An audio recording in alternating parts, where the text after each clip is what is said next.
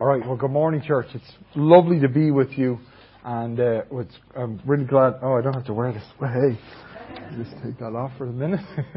but it is really good to be with you. I'm really glad Heather and three of the kids could uh, be with us this morning, and uh, we always love getting to come down and be a part of the service uh, here in Enniscorthy. And uh, we love you guys. We we really uh, feel, our hearts are one with you guys, and it's been really exciting over the last few months uh, working together. I really admire your heart to reach out with the good news um, as a body, but also just as individuals.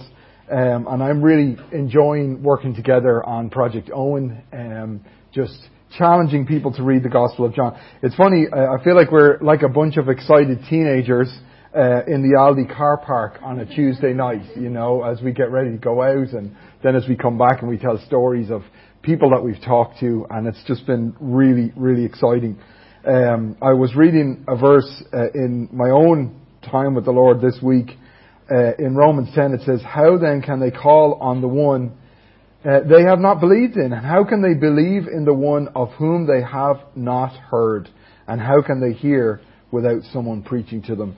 And it just, it challenged my heart. Many people in Ireland have never met the real Jesus. They have some ideas about who Jesus is, but it's really exciting to be a part of uh, just challenging people to meet Jesus for themselves, uh, looking into the Gospel of John and uh, learning about who Jesus is. So very exciting. We're also gearing up to go online with Project Own, so there'll be a resource there that anybody can look at right there online. We're, it's still under construction, so you'll pardon us if you look at the website. It's still has a bit of gobbledygook on there, but it will be uh, that part of the website will be all set uh, in the next week or two. Okay. I saw a headline uh, this week that caught my attention. It said, "Elk with car tire around his neck for two years is free at last," and um, you can see this picture. This is uh, taken in Colorado, and it's a beautiful scene uh, these elk uh, grazing in the wild. I remember years ago uh, when we only had one child. We now have five and one on the way. Okay, uh, okay.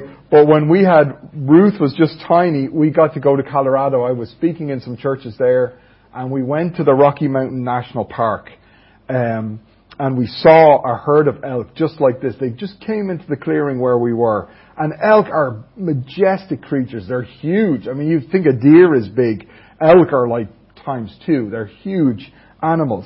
Uh, but this week, uh, this picture was taken, I think, some time ago of a group of elk there, and you see the one in the circle, he has a tire round his neck. And he was first spotted by wildlife officials in 2019 in the Mount Evans Wilderness in Colorado. And so he ha- has had that tire around his neck for at least two years, possibly longer than that. Uh, so imagine what life is like for that poor elk, okay? Uh, that they figured that the tire and some of the debris that was inside it weighed about 16 kilograms. So he's carrying around 16 kilos of extra weight. Imagine him trying to wiggle in between trees and in and out of bushes with that tire around his neck. Uh, you know, it, it, I think it was a pain in the neck, okay? Uh, really.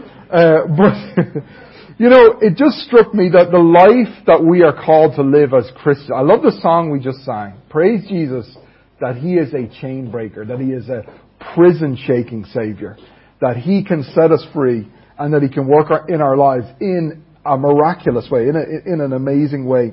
But the life we're called to live as Christians, it's challenging, isn't it? Um, you know, one person has said it's not just difficult, it's impossible, at least in our own strength. You know, we're called, uh, Jesus said this, He said, without me, you can do nothing. And it's true. We can't live this life Jesus has called us to live in our own strength. You know, the life we're called to live is a cross-cultural life. We're often doing different things than the world around us. We have different values than the world around us. It's a supernatural. Sometimes we're going against the sinful tendencies even of ourselves. We're going against, in a sense, our own nature, our own uh, sinful impulses to do what Jesus wants us to do. And you know, if we're str- struggling to live that life and failing, it's easy to feel like that poor elk like you've got a tire around your neck. Uh, you're carrying around perhaps a lot of guilt and uneasiness, and I know I can identify with that. And particularly uh, as an 18 year old young man, I remember there was a lot of failure and despair in my life, and uh, God, I really believe God was not getting a lot of glory from my life. Uh, because I was trying to live the Christian life in my own strength. And really, I have to say, I think without Jesus, I have to be the worst Christian here, okay?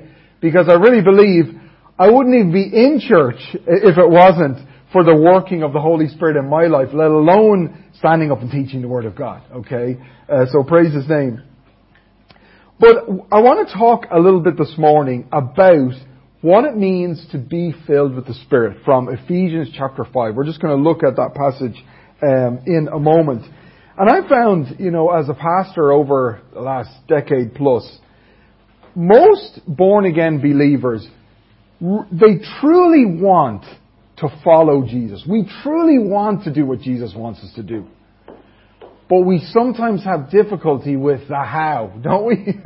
It's like I want to do what Jesus wants me to do, but I sometimes at least just can't manage to do it. And obviously, we are not going to be free from sin completely till the day we are with Jesus. Uh, but there is some great victory that God has provided for us in the Holy Spirit uh, that we can have in this life, and that's what we want to talk about. Um, so, what do we need to know? Well, first of all, um, I think it's helpful to understand. Uh, I keep going backwards. Pardon me. Here we go. Um, it's helpful to understand this is a, a, a, truth. Jesus promised us the Holy Spirit. He promised us as believers. Here in John 14, verse 15 and 17 through 17, it says, "If you love me, keep my commandments, and I will ask the Father, and He will give you another advocate to help you and be with you forever the Spirit of truth. Jesus promised us that He would give us the Holy Spirit. You know, that's our birthright. As born again believers, the Spirit of God. If you're here today and you put your faith in Jesus or you're watching online, the Holy Spirit has been given to you. Jesus promised that, okay? And you know, it's a big deal. Do you know, Old Testament saints didn't have the Holy Spirit living in them in quite the same way as believers after Jesus. So we have a special privilege of having the Spirit of God living within us. I heard a song recently, it's an old hymn, and it's called The Comforter Has Come. Of course, the Comforter is um, the way the old King James translates uh, the word advocate there in John chapter 14. Uh, but the whole song is basically just about how the author was so excited that the Holy Spirit had come. And I lo- this is my favorite line.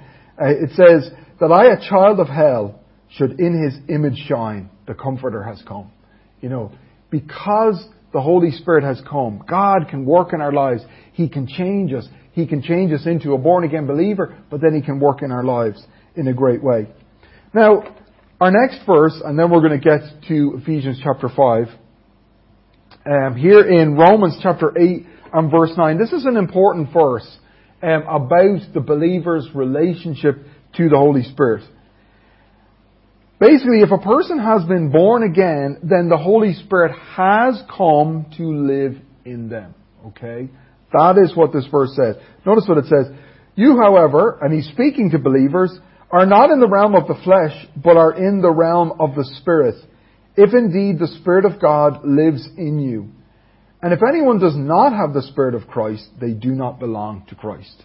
In other words, it's impossible for a person to belong to Jesus, to be born again, without the Spirit of God dwelling in them. That's, um, as best I can understand, what the Bible clearly teaches. So we all have the Holy Spirit. And in a sense, we have all of the Spirit if we are born again. But the question is, does the Holy Spirit have all of us? And that I have found if we are lacking His power in our lives um, in a very practical way, that's usually why. We have the Holy Spirit, but He may not have all of us. Okay, and we'll look at that a little more in a minute. So, if you have a Bible, let's look, you may be there already, let's look at Ephesians 5. Okay, there is a, a vast difference between being lived in or indwelt by the Spirit of God and actually being filled by the Spirit of God. There is a difference between those uh, two things. Okay, so let's uh, unpack that a little bit here in Ephesians uh, chapter 5. I'm just going to read uh, verse 15 through 18, uh, first of all. It says, Be very careful then how you live, not as unwise, but as wise, making the most of every opportunity, because the days are evil. Therefore do not be foolish, but understand what the Lord's will is. Do not get drunk on wine, which leads to debauchery. Instead, be filled with the Spirit. Okay? Very important command for us as New Testament believers. Here in Ephesians chapter 5, really the theme of the whole chapter is living as children of light. Okay? And we don't have time to uh, delve into that theme this morning. Um, but it's talking about being children of light. It's talking about living in such a way that we are living out the reality that since we've been born again, we are children of light. We are different. God has changed the, the theme of our lives, if you like. And then there in verse 15 through 17, it really uh, talks about being very intentional in your life about doing what God wants you to do with every minute of your life. Uh, notice what it says there. Make the most of every opportunity. Okay? We are uh, taking control of the time that we have in our life and we're saying, I'm going to do, I'm going to find out what God wants me to do I'm going to do it with all my heart. Okay? But a very important part of that is being filled with the Spirit. If we're going to do God's will, we need to be filled with the Spirit. Okay? Now what does it mean to be filled with the Spirit? Well, notice the first part of verse 18. It says, Do not get drunk on wine, which leads to debauchery. God tells us, don't get drunk. Um, it leads to debauchery, and that, that often, um, that's a, quite a broad term in, in the Bible. Um, but it's talking about behavior which shows a lack of concern or thought for the consequences of an action. You could say reckless living, okay? Debauchery is just no holds barred, just doing whatever you feel like doing, okay? Now, it's pretty hard to think about what you're doing when you're drunk, isn't it? It's pretty hard to think about the consequences of what you're doing when you have lost control of yourself because of alcohol, okay? But our, our goal is not to speak about that so much this morning. But it is an interesting contrast that God gives us to being filled with the Spirit. Now, uh, interestingly, when Paul, when God through Paul wrote to the Ephesians, they were very familiar with drunkenness, okay? Of course, the city of Ephesus was known for the worship of the goddess Diana, but they also worshipped many other gods. One of the gods they worshipped was Dionysius. That's a tough name to say, okay? But they worshipped this god Dionysius, and the worship of this god was particularly bad. They would have great feasts to this god. They would all get drunk, and sadly, all sorts of sexual immorality would happen in those supposed worship parties to this false god. Okay? And the worshippers of Dionysius uh, felt that they were unified, indwelt, and controlled by the god Dionysius, and that he gave them special powers and abilities. Okay? They really believed this. You know, they were worshipping him and they got drunk and they were involved in all of this. And they felt that Dionysius literally controlled them and they had superhuman abilities. Okay? Uh, my son Sean is always talking about having powers, you know, uh, all the Marvel uh, shows and all of that. Uh, but they really believed they had powers, you know. And so when Paul said that to the Ephesians, I think when he said, don't be drunk with wine, it, their minds went to those worship parties. This was a part of their life before they'd come to Christ. And what he says in effect to them, he said, rather than being drunk with wine, rather than being controlled with those evil impulses, he says, be filled with the Holy Spirit. And the idea is to be controlled by the Holy Spirit. Now it's not in, you know, a kind of a mindless way where the Holy Spirit somehow bypasses your mind, but it is that the Holy Spirit is in charge of our lives and He is in control of us. Okay? So to be filled with the Spirit has the idea of being controlled by the Holy Spirit. And I know that um, you are going through a series um, in Corinthians talking about spiritual gifts. And there's many things that we could say about the ministry of the Holy Spirit in our lives. But we really just want to focus in on this simple truth of being controlled by the Holy Spirit and how that can affect our lives. Really in a practical way, in the way that we live and giving us freedom and victory as we just sang. Now, a question to ask with just that little phrase, be filled with the Spirit. We, let's think about that phrase for a moment. Okay, first of all, it's a command. Okay? It's not a serving suggestion. Okay? it is something that God says to us. He says, I want you to be filled with the Spirit. Okay? Notice also it's a present tense command. You could uh, really translate this be being filled with the Holy Spirit. This is not just a one-time thing in our lives. Rather, it's something we're to be conscious of all the time. And really, the idea is that we will be repeatedly surrendering ourselves to God, to the Holy Spirit, so that He can control our lives and He can give us freedom. And so, it's a present tense command. It's a repeated thing. Also, um, just a few uh, thoughts on that point, because um, sometimes we can think of it as, okay, I'm filled with the Spirit at a certain point in time, and then I'm good. Okay? But that doesn't seem to be what Ephesians 5.18 is saying. It's saying that as believers we will be filled again and again. Remember, um, Romans chapter 8 verse 9 that we looked at a minute ago, the Holy Spirit already lives in us if we're born again. But sometimes the problem is He doesn't have control over us because we have not given that to Him. So He already lives in us. Also, if it, if it were a one-time thing, um, the Holy Spirit would have chosen a different kind of verb that talks about a point in time, a one-time thing. But the Holy Spirit chose to use a present tense verb here to show that this is a continuing thing in our lives. We will be filled um, repeatedly.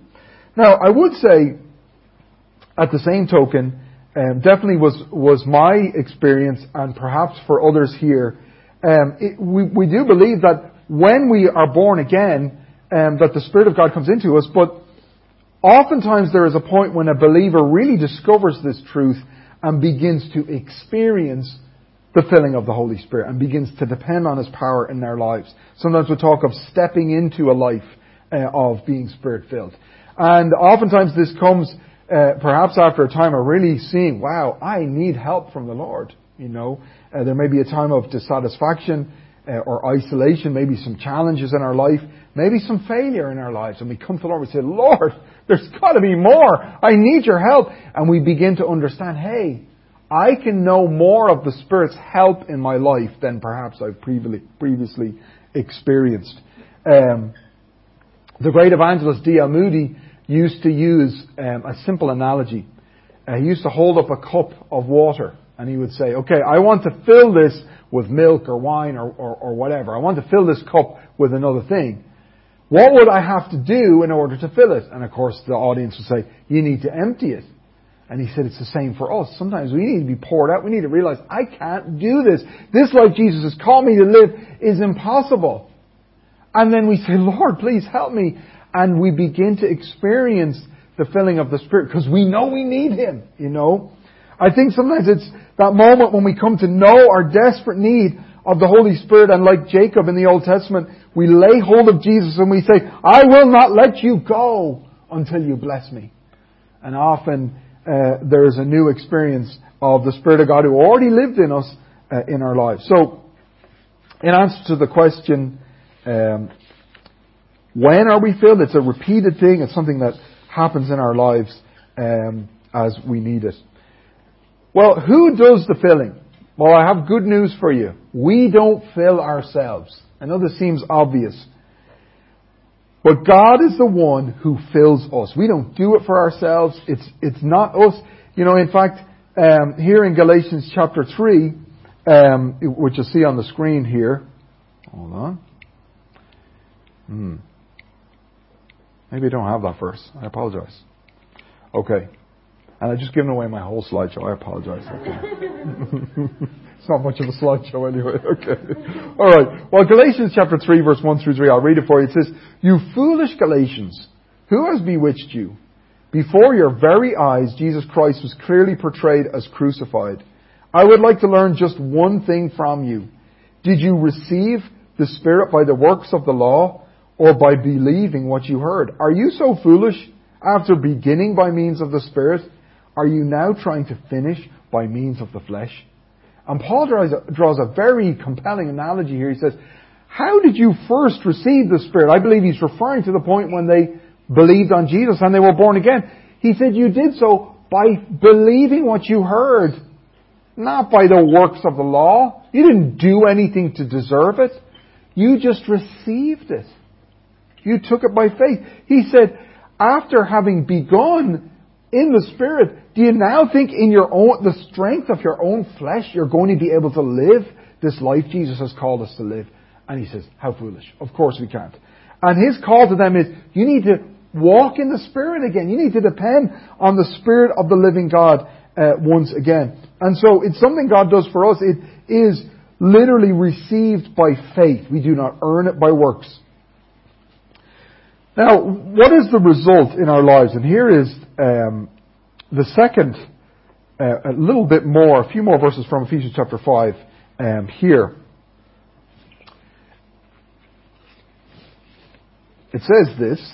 Hold on one second.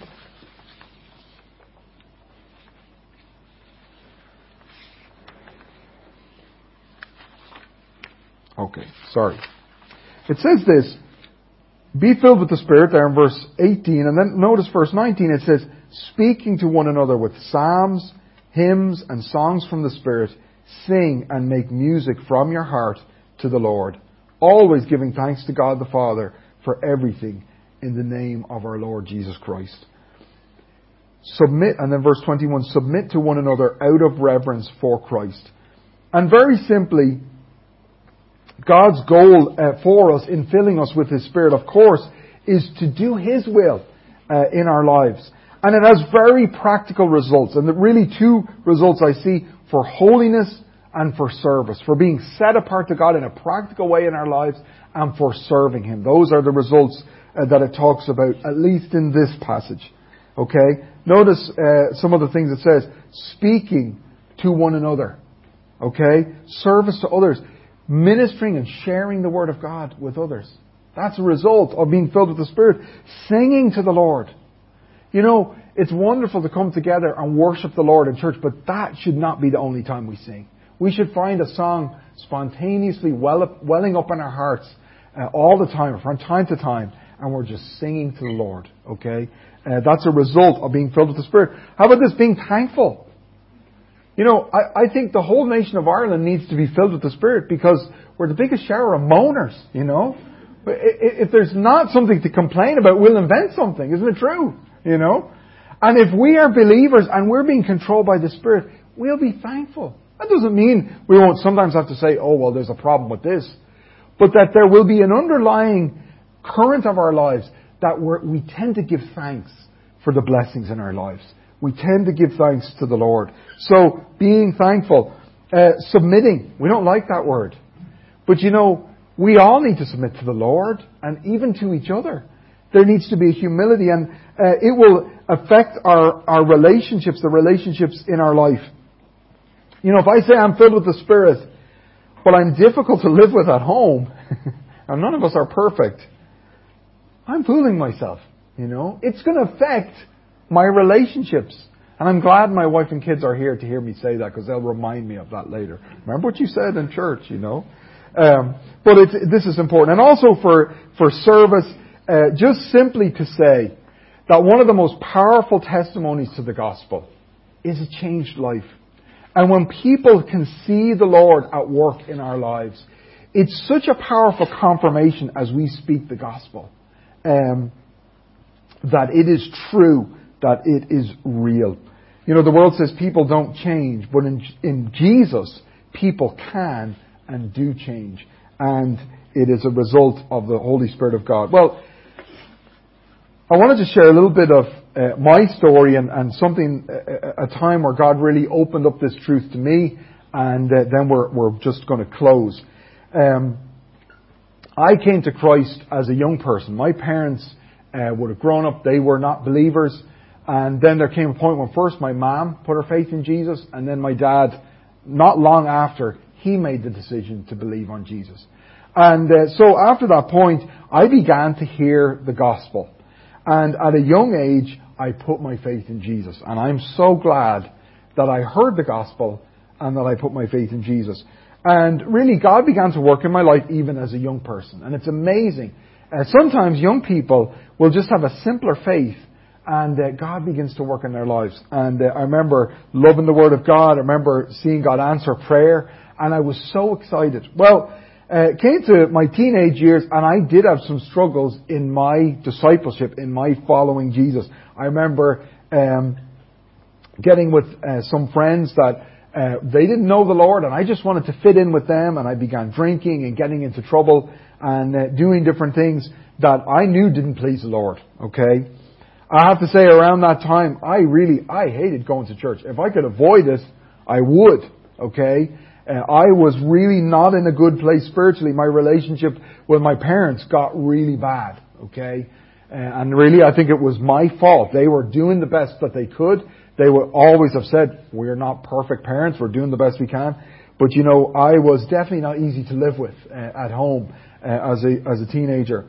And every once in a while, the guilt would get too much, and I'd try to turn over an, a new leaf, and it would last about a week at the longest, and then I would be again struggling. Okay, um, I struggled with feelings of depression. I I was miserable, and it was a dark time in my life.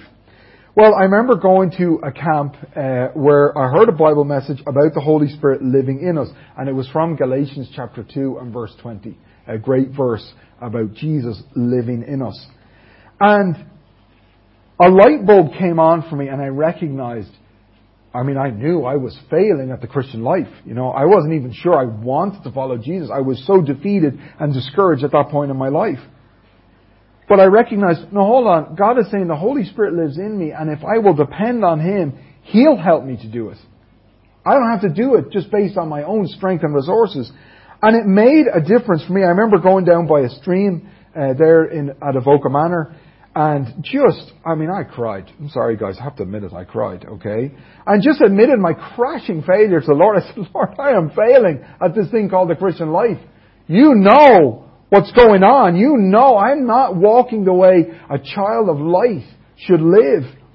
And I just simply said, Lord, if you will help me by your Holy Spirit, I will live the life you want me to live. And that was the beginning of a marked change in my life as a young person. It was a real change. And why? Again, I said I, am probably the worst Christian here, okay? I, I really, if the Holy Spirit had not begun to help me that day, uh, and I'm very conscious of it every day. I don't know where I would be. I don't know what my life would have amounted to. But I remember after that point going back up to the camp, and there was this guy. He was in the youth group, and he really annoyed me. Okay, I just really didn't get on with him. And you know, he's the kind of guy. If you said black, he'd say white. Okay, of course I blame him. You know, but I'm probably pretty awkward myself. Uh, but I remember the first sign to me that I was beginning to experience the Holy Spirit helping me was I, I cared about him. I loved him, like in a brotherly way. And I was like, this is not me, because this guy wrecks my head. You know, this is the Lord. I remember the Lord gave me just a love for His Word. Uh, I remember I could not get enough of the Word of God. Now this, before, I didn't want to read the Bible. Um, but I began to have a deep love for the Word of God. I remember staying up late sometimes to read the Bible, you know. My friends thought I had lost the plot. Um, I remember one day, maybe more than one day, being late for school because I had been reading the Bible before school and I lost track of time. You say, yeah, right. And my kids don't use that excuse, please, okay? Alright? But I just, it's just a small demonstration though, that there was a change taking place in my heart, in my life. My re- relationship with my parents totally changed. The Lord restored the years the locusts had eaten, uh, so to speak, and found a new relationship with my parents and began to be close to them. And friends, I, I have to tell you, I am certainly not perfect. I am still growing. Uh, you know, and we all know that the Christian life, even when we are filled with the Holy Spirit, can be challenging. But you know, it was like I was trudging up the stairs of a skyscraper, and I found the lift. And I was like, wow, I can actually do this. I can, wow, this is different. This is new. Um, and so, each of us need to be filled with the Spirit. Let me just give you three simple steps. What it means to be filled with the Spirit, how we can be filled with the Spirit, and then I'm finished. No, first of all, if we want to be filled with the Spirit, we need to yield.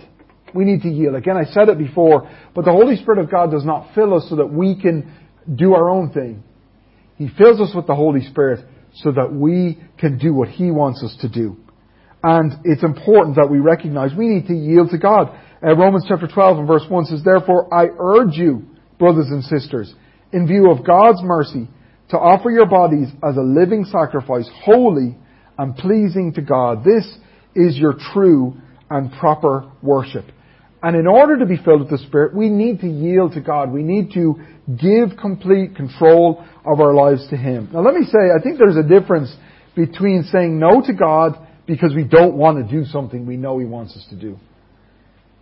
And saying no to God because we failed in the past and we don't think we can.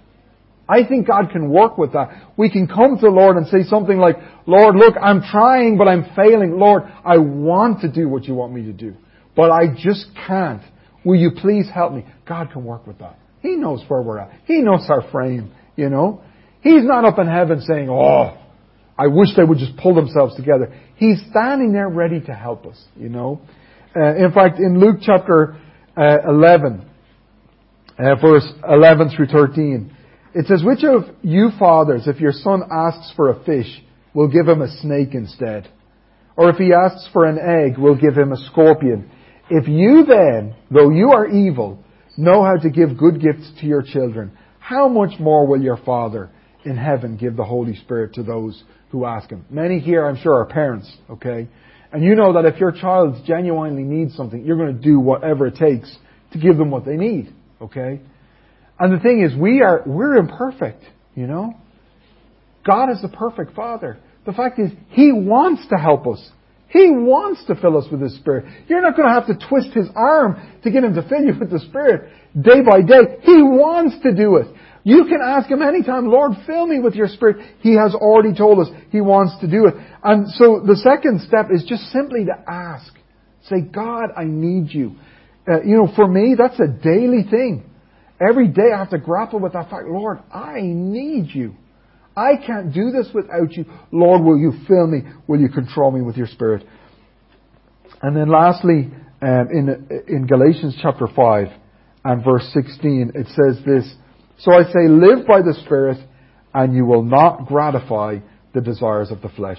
The third thing, in order to be filled with the Spirit, we need to continue walking with the Spirit. I love the way it puts it there uh, in Galatians chapter 5 verse 16. Live by the Spirit. Day by day, walk with Him. We need to keep walking in the Spirit and being filled uh, uh, by Him and controlled by Him. You know, if we quench the Spirit uh, by sinning, we need to confess our sin and say, Lord, I need you. Lord, fill me afresh and anew, uh, Lord, because I need you. Well, to finish up the elk story, I know you're probably dying to know what happened to the elk. Maybe you already know, okay? Um, but this is a picture. Uh, this past Saturday, um, which was the 9th of October, this, this really just happened, okay? Um, a resident of Pine Junction, Colorado, spotted this elk with the tire around his neck. And of course, she called the wildlife officials, the, I don't know, the uh, Colorado Natural Resources or whatever. And uh, so she called them up. She spoke to an officer named Dawson Swanson, and uh, she said, listen, this elk is in our neighborhood. Now they've been trying to find this elk and set him free for two years, okay? And they had tried, this was the fourth try that week to get the tire off his neck, okay? So he and his fellow officer, Scott Murdoch, went to the neighborhood and they found the elk. He was with a herd of about 40 other elk. Um, and so they tranquilized the poor animal, okay? And he lay down on the ground, of course. So they, they got him down. They tried first to cut the tire off, but because of the steel in the tire, they actually couldn't cut through the tire. Um, so in the end, they had to cut off his five point antlers. Now, of course, the, the antlers grow back. Okay, So it is not a, as, as drastic as it sounds. And you can imagine these wildlife officials, they give their life to this. It broke their heart uh, to cut this poor elk's antlers off, but that was the only way they could get that tire off. Uh, so they took off his antlers, and um, this uh, elk is free. They said he was remarkably unscathed. Um, he, the, the hair was kind of rubbed off. He had a little cut on his neck, but they said we thought he'd be in much worse shape having that tire around his neck for so long. And so you can imagine he's free wherever this elk is out in the wild. Now, obviously, he wouldn't have horns, okay, but that was just the best picture I could find, okay? But you can imagine over the past week, he's the happiest elk in Colorado, okay? Roaming free in the Rocky Mountains, free from the awful weight of that tire around his neck. And you know, we were intended to live the Christian life, not in our own strength, but in the strength of the Holy Spirit who lives within us. And we can experience great freedom, maybe from, um, you know, defeat that we've carried out around for some time, uh, often by simply and repeatedly being filled with the Holy Spirit. So my question for you this morning, um, as I close, is just simply, are you filled with the Holy Spirit?